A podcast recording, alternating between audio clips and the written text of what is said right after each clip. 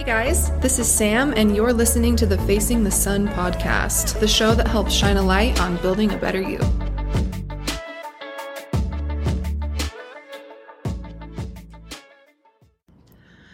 Good morning, my friends. Welcome to another episode of Facing the Sun.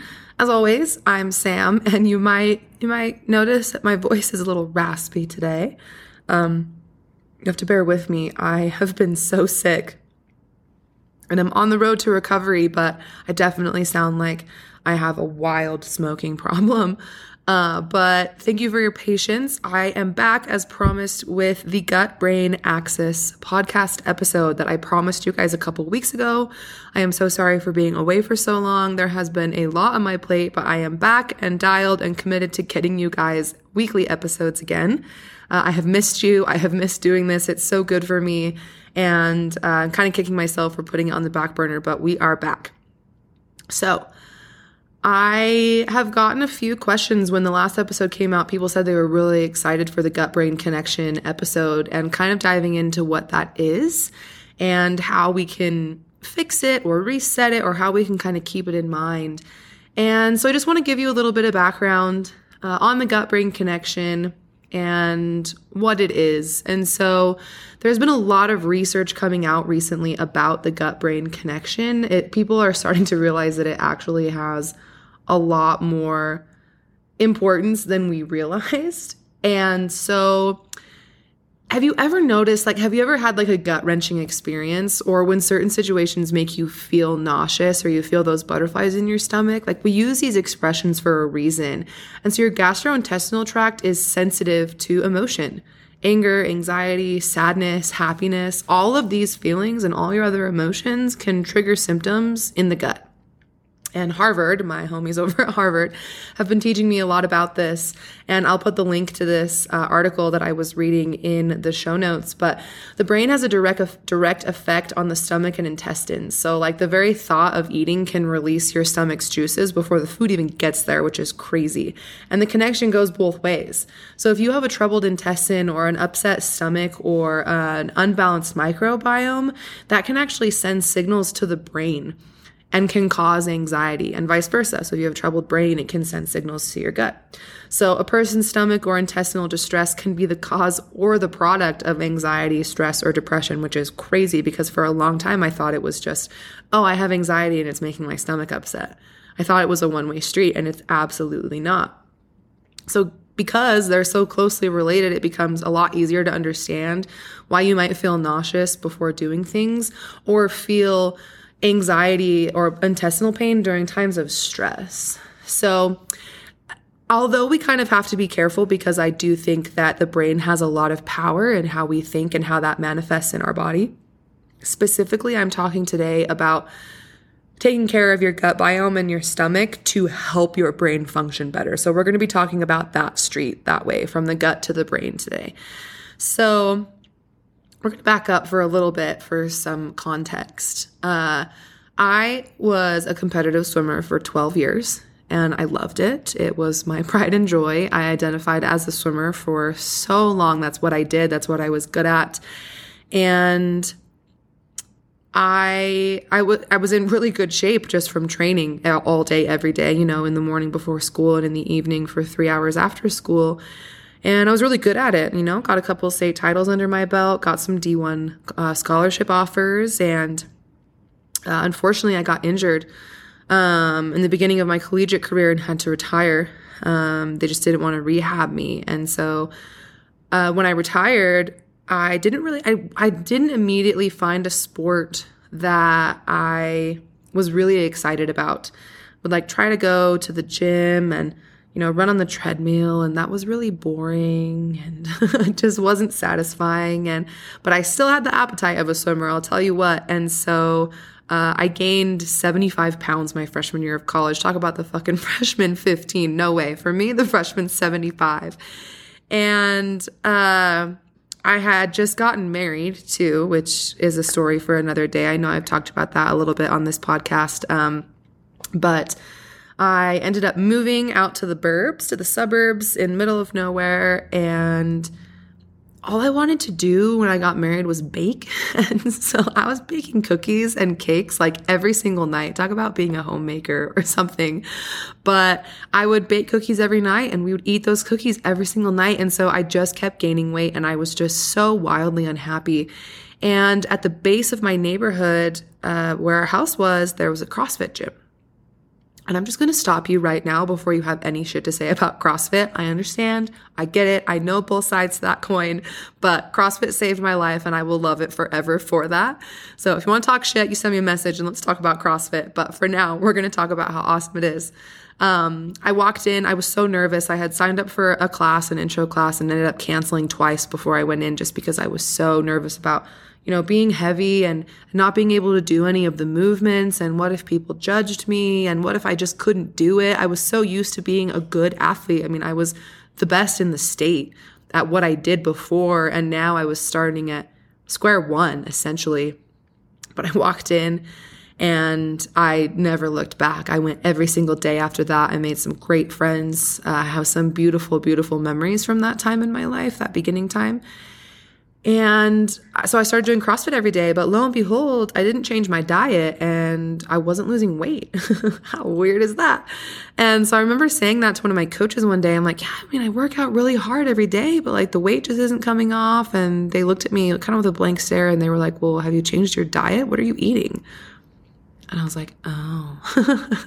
Because when I was swimming, I mean, I, I really didn't worry about what I was eating because I was burning so many calories. And of course, I was a teenager. Like, they have the metabolism of God, I swear.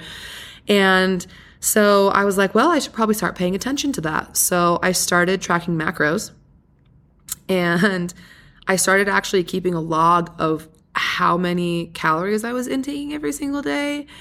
And I was eating I mean, this is really embarrassing for me to admit now because I like to think I have a better relationship with food. But I was eating upwards of like 4,500 calories a day in like absolute shit food, like Mountain Dew and fast food on my lunch breaks at work. I worked in a call center at the time and they would bring like food trucks out for lunch every day. Like I thought I thought a healthy meal was one of those giant like salads from Texas Roadhouse, which if you look at the actual nutrition label on the menu, like it's one of the worst things you can have because I would always double the dressing too. Oh god, what a wild time in my life. So, I started paying attention to what I was eating and I hired a nutrition coach and I got my macros done for me and I started tracking what I was eating and ended up losing 80 pounds, which is crazy. Um, and I loved it. I mean, I loved keeping track of what I was eating. I felt better, I was doing better, and I noticed a very interesting shift in the way that my brain talked to my body when I started feeding it better. I started sleeping better. I started recovering faster. I could lift way heavier. Like everything obviously just went way better. And so I tracked my macros for, geez, better, I mean, every single day, better part of, of three and a half years. Got in really good shape. And then I unfortunately had a run in with an eating disorder. Uh, a lot of things in my life were falling apart outside of the gym and my diet. And tracking my macros was the only thing I felt like I had control over. And so I kind of obsessed over it. I would bring my scale to restaurants to if if I ever was okay with going out, which was very rare, I would only go to restaurants where I knew they had nutrition facts available so I could still hit my macros. I would bring my scale so I could track everything. I would plan like my week in advance for my food and never stray from my meal plan. And it became really toxic. I ended up developing an eating disorder to keep track of the one thing in my life I felt like I could control. Got way too skinny because I wasn't eating enough. There was one point where I was just eating chicken broth and carrots for a meal every day. And so I've had kind of like a volatile relationship with feeding my body for a while. And when I got divorced, I made a promise to myself that I would develop some healthy habits and some healthy viewpoints on feeding and fueling my body because I had kind of like kicked it to the not kicked it to the wayside, but just it was kind of a, a collateral damage in the emotional stress stressor, stressors wow that were going on in my life And so when I got divorced and I was just, you know, buying groceries for one person, for me, and I I could experiment with different things and I could eat whatever I, I wanted and just kind of be a little bit selfish with my meal choice. I started I put away my scales, first of all. That was a huge thing for me. And I just started cooking what sounded good, but keeping an eye on portion sizes. So I started eating carbs again, bread. Fucking love bread. Uh, I didn't have bread for like a year and a half at one point because uh, I was so terrified of it, like pasta and all this good stuff. And when I started fueling my body, it actually helped in my emotional recovery with my divorce and the kind of nightmare that that was. It was a really difficult time for me. And so I noticed a change. You know, my I didn't have as much anxiety, but I did notice when I didn't feed my body well, I had more anxiety. I would if you know, if I went out and ate a ton of fast food and drank alcohol, I would wake up the next morning and my brain would just be so anxious and I'd feel super depressed. And so in doing this research for you guys on the gut brain axis, uh, there are a lot of different ways that we can retrain almost or reset that microbiome in your gut. And so let's talk about a couple of those and some that I've implemented because I noticed I had to start doing some more work on it after I got my surgery, my hysterectomy. Uh, I just want to give an absolute massive shout out to Johnny because when I was recovering from my surgery, the first thing he said to me uh, before I, one of the things he said to me before I went in uh, for the actual procedure, he said, One of the things I know for sure we can control about your recovery is what you eat. And I know that's going to have a massive impact on your recovery. And so that man cooked me three homemade meals a day for the better part of a month and a half of clean food, healthy food, wholesome food. And I know without a doubt that that had a massive impact on my recovery and how quickly I recovered and how well I recovered. I remember my doctor telling me after I got the all clear to kind of go back to working out and just regular life activities, she said that I I looked and felt like I had the surgery a year ago, not six months ago. And then I saw her for my year follow up, and she was like, It looks like nothing. If you didn't have these scars, it would look like nothing ever happened. So shout out to Johnny. I think you're amazing and also an incredible chef. So I got very, very spoiled um, for that time in my life. But for those of you who were close to me, you also know that that recovery time was an absolute shit show for my hormones and my emotions because I had a major organ removed that was in charge of regulating those emotions and those hormones. And so when I got back into regular life and started looking at hormone therapy and how could I do that with food, uh, the internet gave me a lot of great advice, and uh, my coaches gave me a lot of great advice. And it was complex carbs, whole wheat, stuff that takes your body a little bit longer to process, to digest, that gives you more energy. Obviously, make sure you're eating enough protein to help you feel satiated. Leafy greens was the most recommended food item for anyone who wants to rebalance their gut and also rebalance their hormones. Like kale was a huge one, which I thought was really fascinating. Uh, carrots was also the mostly recommended vegetable, which I thought was really interesting. And then water. I'm so bad at remembering to drink water. I have to have a Stanley at my desk. I have to have a cup on my nightstand. And then I also have one in my car now because I just I don't remember to drink water. I just don't get thirsty, but that's a huge contributing factor is staying hydrated and making sure that your body has enough liquid.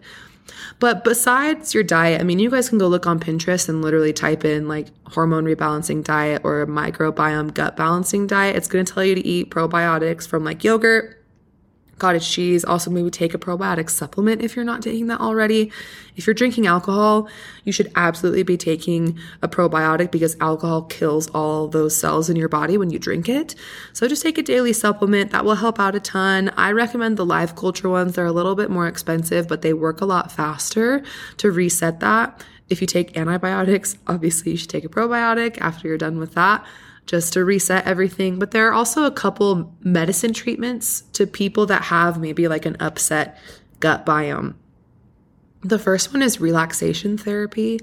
So it's it's literally telling your body to calm the f down. So visualization with restful music. Uh, research tells people that these therapies are most effective when combined with cognitive behavioral therapy, which we will get into uh, in a different episode because that is quite a beast, uh, but I do love talking about it.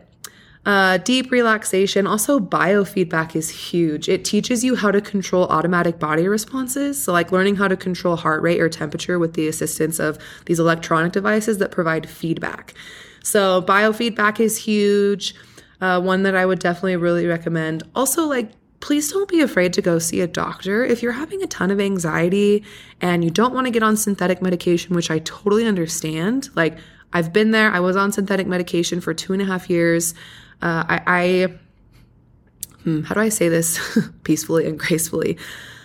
I think it worked for what it could have worked for, but I felt like a shell of a human being when I was on synthetic antidepressants. I didn't want to kill myself, but I also wasn't super stoked about being alive either.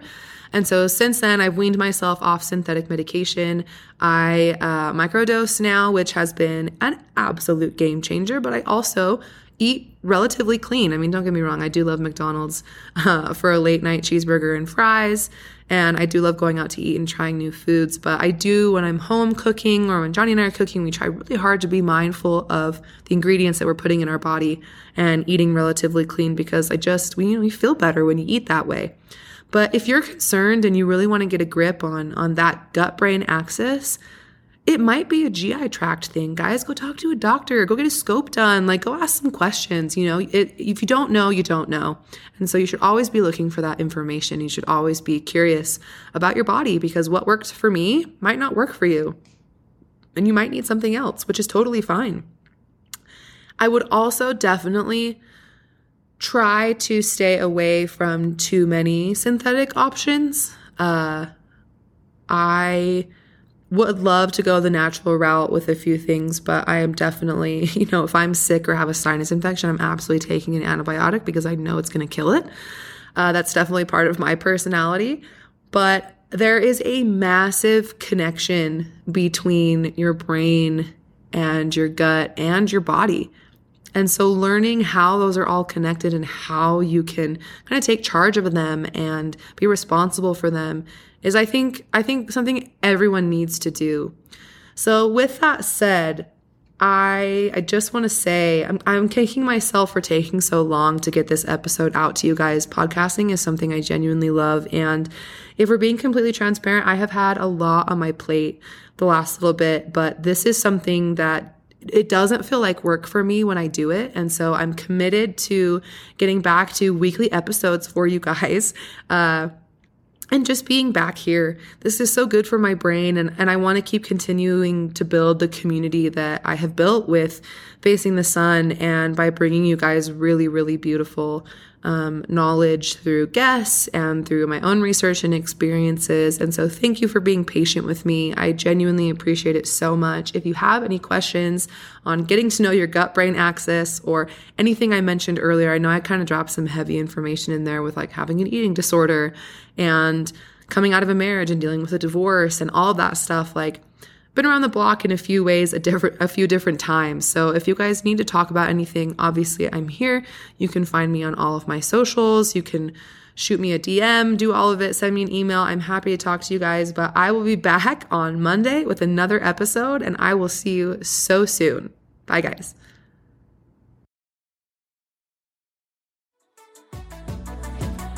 Thank you guys so much for listening. I appreciate you. If you want to keep up with all the happenings, be sure to like, follow, subscribe. You know the drill. You can also find me on Instagram at samadams7 and find out more about the biz at sunfloweragencies.com. That's S N F L W R agencies.com. Thanks, guys.